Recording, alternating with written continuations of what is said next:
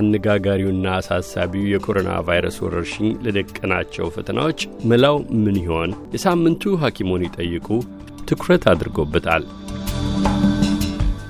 የፕሮግራማችን የዘወትር ተባባሪ የተላላፊ በሽታዎች ሐኪምና በዊስካንሰን ዩኒቨርሲቲ ከጉዞ ጋር የተዛመዱ በሽታዎች ልዩ ክሊኒክ ዲሬክተር ናቸው ፕሮፌሰር ዳውድ ሰይድ ሲራጅ።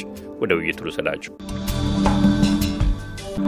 ዶክተር ዳውድ በተደጋጋሚ በፕሮግራማችን እየቀረቡ ሙያዊ ትንታኔ ይሰጡናል። ዛሬም መልሰን አግኝተኖታል። ለጊዜው ቅድሚያ አመሰግናለሁ። አመሰግናለሁ። እኔም አሉላ የኮሮና ቫይረስ ወረርሽኝ አሳሳቢነት እያደር በፍጥነት እየጨመረ መጣ እንጂ እየቀነሰ አለመሆኑ ይታወቃል።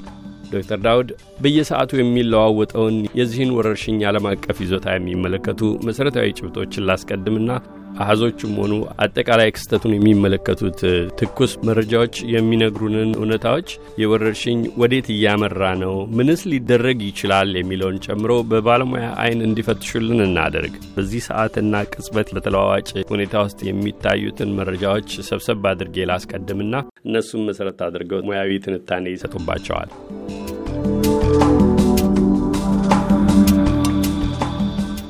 አህዛዊ መረጃዎችን ላንሳ። 80 ሺህ ሰው ለቫይረሱ መጋለጡና ከአራት ሺህ ሰው በላይ ለህልፈት ከተዳረጉባት የወረርሽኙም መነሻ ከሆነችው ቻይና ቀጥላ ዘጠኝ ሺህ ዜጎቿ ለቫይረሱ የተጋለጡባት ወረርሽኙ ባሳየው ክፋት ሁለተኛ ደረጃ ላይ የምትገኘው ጣሊያን የወረርሽኙን ጠድፊያ መዛመት ለመግታት በያዘችው ጥረት የ60 ሚሊዮን ህዝቧን እንቅስቃሴ ገድባ የመላ አገሪቱን መግቢያ መውጫዎች እንዲዘጉ አድርጋለች። በዩናይት ስቴትስም ቢሆን በዚህ ወረርሽኝ ሳቢያ ለህልፈት የሚዳረጉት ሰዎች ቁጥር በየዕለቱ እያሻቀበ ነው። በአንጻሩ በዜና ከምንከታተላቸው ባሻገረ በአዎንታዊነት ሊታይ የሚችል እንደ ተስፋ ጭላንጭል ሊወሰድ የሚችል ከሆነ አንዳንድ ነጥቦችን በትይዩ እንመልከት። ከአጠቃላዩ 110 ሺህ ያህል ሰው 113 ሺህ ነው የሚለው የዛሬው ስሌት 60 ሺህ ግድሙ መዳን የቻለ መሆኑ ተገልጿል። የተያዘ ሁሉ የሚሞትበት በሽታ አለመሆኑም ይታወቃልና ዶክተር ዳውድ እስኪ አሁን ያነሳዋቸውን ባለፉት ሁለት ወራት ውስጥ የዚህ ወረርሽኝ አሳሳቢነቱ እየጨመረ የመጣውን ያህል ምንድን ነው መንገዱስ የሚታየው? አጠቃላዩን ሁኔታ እንዴት ይገመግሙታል? አመሰግናለሁ አሉላ። መቼስ ይህን ለሶስት ለአራት ጊዜ ተነጋግረንበታል።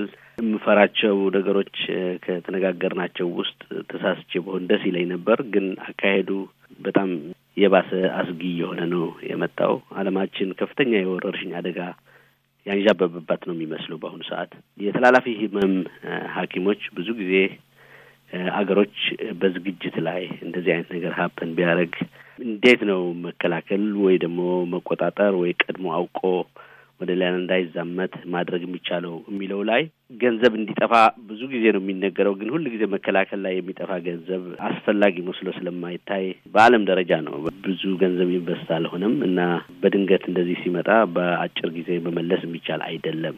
እንደምታውቀው ማንኛውም የተላላፊ ህመም አይነት አንድ ቦታ ላይ ሲያከስም አንዱ ላይ ይነሳል። አሁን የሚታየው ያለው ቻይና ላይ እያከሰመ ያለበት ነው የሚመስለው ቁጥሩን ስታየው። በሌላ ሁኔታ ጣሊያን ላይ አሁን አሜሪካ ላይም እየገባ ነው። እንደ አዲስ ነው ቁጥሩ በየቀኑ እየጨመረ ያለው። የምንነጋገራቸው ቁጥሮች ራሱ ትክክል አይደሉም። ምክንያቱም በደቂቃዎች ነው የሚለዋወጠው። ትክክል መቼስ እንደዚህ አይነት ህመም እንዳይገባ መከላከል በጣም አስፈላጊ ነው ለአንድ ሀገር ብዙ ሀገሮችን ከመንካቱ በፊት እሱ ነው መሰራትም ያለበት።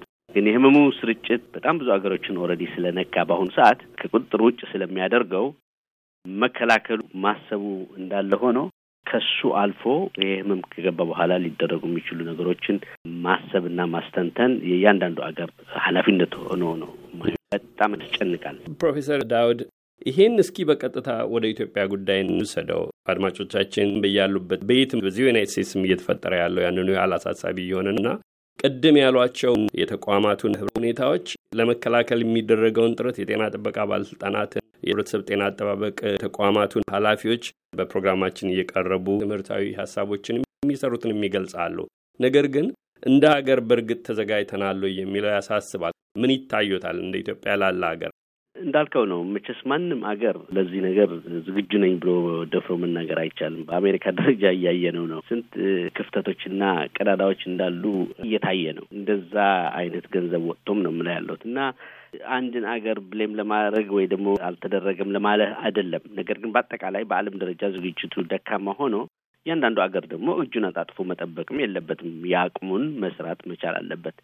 የኢትዮጵያ የጤና ጥበቃ ሚኒስቴር እኔም እነሱ ጋር እየሰራው ስለነበረ እያየሁት ነው። በጣም በጠንካራ መንገድ በየቀኑ እየተካሄደ ያለውን በአገሪቷ ምርመራውን አስገብቶ በአራት በአምስት ሰዓት ውስጥ ውጤቱን ማድረስ የሚቻልበት ሁኔታ ዘርግተው በሚቻለው መቼስ እየተሯሯጠ ነው፣ በአቅም ማለት ነው። ይህ ህመም እንደማየው ከሆነ እንደ ስርጭቱ አካሄድ አፍሪካ ውስጥ በአሁኑ ሰዓት ብዙ ያልታየው እንጂ መግባቱ የሚቀር አይመስልም። ምክንያቱ የሰዎች እንቅስቃሴ እንዳለ ነው። የተጠቁት አገሮች ቁጥር እየጨመረ ነው። ሰው እንቅስቃሴ አልተገታም እና መግባቱ አይቀርም ይገባል ብሎ አስቦ ዝግጅት መጀመር የሚያስፈልግ ይመስለኛል። ጤና ጥበቃ ሚኒስቴር እንቅስቃሴዎች እንዳይገባ በማድረግ ላይ ያሉት እንቅስቃሴዎች እና መከላከል ላይ ያሉት ስራዎች እንዳሉ ሆነው ቢገባ ደግሞ ህዝቡን እንዴት ነው ማስተባብሮ respond ማድረግ የሚገባው የሚለው ላይ ሆስፒታሎቹ ምን ያህል ጥንካሬ ላይ ነው ያሉት የሚለው ጥያቄን ጠይቆ እነሱን ማዘጋጀት ላይ ስራ መሰራት መቻል አለበት። ጣሊያን ጠቅላላ ሌላ ሕክምና የለም በአሁኑ ሰዓት እያንዳንዱ ሆስፒታል ኮሪደሩ ሳይቀር ተጓዦች ጤንነት የሚከታተል ማህበር አለን። ከዛ የሚልኩትን ኢሜል ሳይ በጣም ነው የሚያስጨንቀው። ምክንያቱ ሌላ ነገር የለም። ይሄ ነው የሚሰራ ያለው። ሆስፒታል አዘጋጅተህም ቁጭ የምትለው ነገር አይደለም። እያንዳንዱ ሌላው ሆስፒታል ሁሉ refit እየተደረገ እየተለወጠ ለኮሮና ቫይረስ ሕክምና ነው እየዋለ ያለው። እስራኤል እንደምታየው ነው። ማንኛውም ከእነዚህ ሀገሮች የሚመጣ ሰው እንዳይገባ ከልክላለች። ኔፓል የምርመራ ውጤት የሚያሳይ ሰው ካልሆነ በስተቀር ከእነዚህ በሽታው ስርጭት እንዳላቸው ከታወቁ ሀገሮች የሚመጣን ተጓዥ እንደማታስገባ ተናግራለች። ኔፓል ትልቁ የኢኮኖሚ ምንጯ ቱሪዝም ነው እንደምታውቀው። እንደዛም ሆኖ እያለ ባለፉት አምስት ቀናት ውስጥ የምርመራ ውጤት ይዞ ያልመጣ ሰው ማለት በቃ መዝጋት ማለት ነው። ማን ይኖረዋል እንደዛ አይነት ምርመራ ይዞ ሊመጣ የሚችል የለም። የምርመራ ውጤት የሌለው መግባት አይችልም ኔፓል ዜጋ ካልሆነ። ሲያትል አሁን ካየሁ አሜሪካ ውስጥ ስራ ቆሟል። ኦፊሶች በሙሉ ተዘግተዋል። ትምህርት ቤቶች ተዘግተዋል። ዩኒቨርሲቲዎች ተዘግተዋል። እንዴት ነው እየተንቀሳቀሰ ያለው? በኢንተርኔት በቴሌፎን ኦንላይን ነው። ካሊፎርኒያም አሁን ብዙ ዩኒቨርሲቲዎች እየዘጉ ናቸው እንቅስቃሴውን ለመቀነስ። የሚያሳይህ ያለው ምንድን ነው?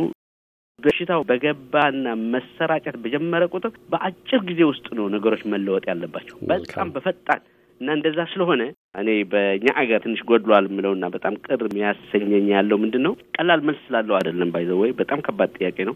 ነገር ግን ህብረተሰቡን ማዘጋጀት አዘጋጅቶ ትምህርት ቤቶች መዘጋት ቢያስፈልግ የትኛው ትምህርት ቤቶች ናቸው የሚዘጉት? ዩኒቨርሲቲዎች ቢዘጉ እንዴት ነው ትምህርት የሚቀጥለው? መስጊዶችና ቤተ ክርስቲያኖች ቢዘጉ society ው እንዴት ነው የሚቀበለው ይሄንን ነገር?